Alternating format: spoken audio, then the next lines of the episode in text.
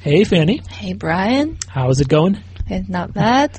All right. So we're asking each other questions about our countries. Yes. And last question that I asked was when was a good time to visit? Right. But I have another question for you, if you Yep, don't mind. Sure. Go ahead.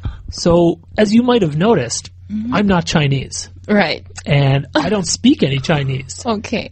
Is it going to be hard for someone who only speaks English to travel in your country? Yeah, that's a good question. You know, I mean, uh, if you go to China and now if you cannot speak Chinese, of course it will be a little bit difficult for you. But because you know there will be the 2008 Olympic Games, Oh, that's you right. Mm-hmm. know, eh? in Beijing, right, in 2008. So there are a lot of Chinese people who can speak English right there. Mm-hmm. So I think they can help you.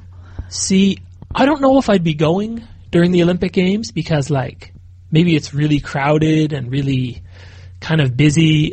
I'm thinking maybe to go in m- maybe before that when it'd be like a bit quieter. Mm, sorry, I, I think maybe I made you confused. I mean, because people are getting ready for the Olympic Games, Mm-hmm. so people just, uh, you know, learn English and Ah. to communicate with Right. foreigners Mm-hmm. and to help them and to guide them.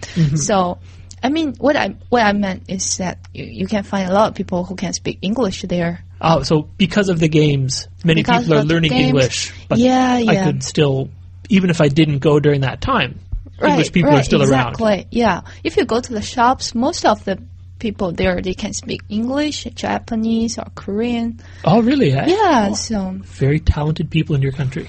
um, yeah, we can say that.